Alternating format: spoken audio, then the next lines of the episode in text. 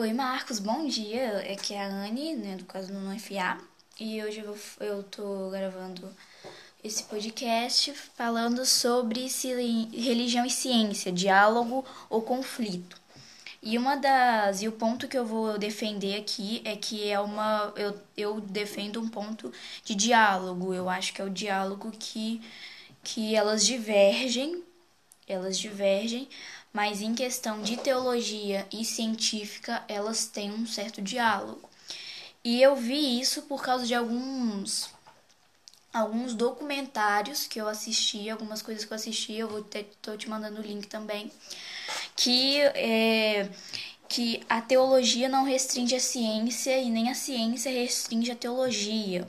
E se restringe é porque está sendo feita de modo errado, tipo assim, não está sendo de um modo que que seja que vá proporcionar o que as duas, as duas áreas buscam, que é entender como quem a gente é, se quem a gente é, o mundo que a gente vive.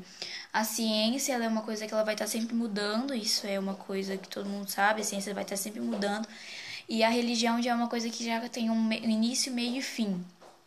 E tem uma frase do Abraham Kuyper que é falado no primeiro no primeiro vídeo que é Eu não reconheço um conflito entre fé e ciência.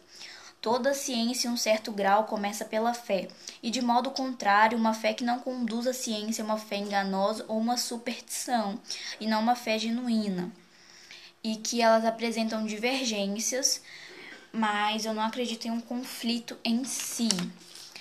No, no, na, apesar de que, vendo os documentários, eu vi de que se precisa ter um espaço, uma comunidade de diálogo.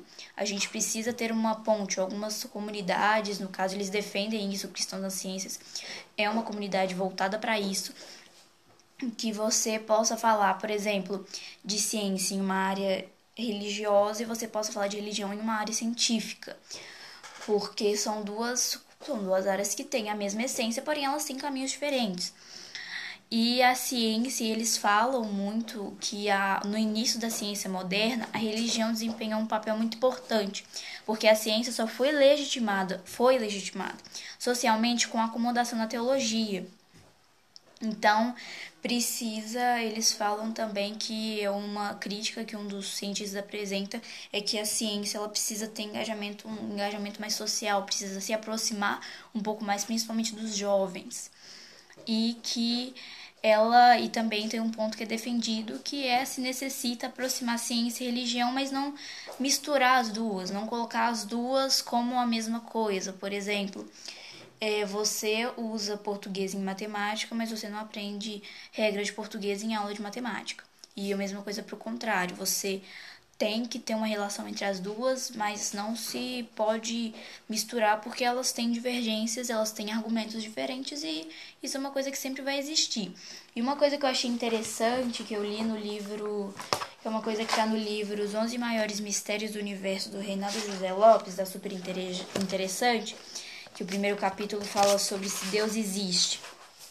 Que ele fala que todo sistema natural, em suma, depende dessa sequência de blocos fundamentais simples, mais conjunto de leis gerais, mais tempo igual estruturas mais e mais complexas. E aí eles colocam colocar que, é, que se você vai pro, pelo, pelo, pelo argumento de que tudo teve uma causa inicial, por exemplo, teve alguma coisa, teve um evento anterior que gerou o evento que está acontecendo agora, você não pode falar que Deus ele sempre existiu.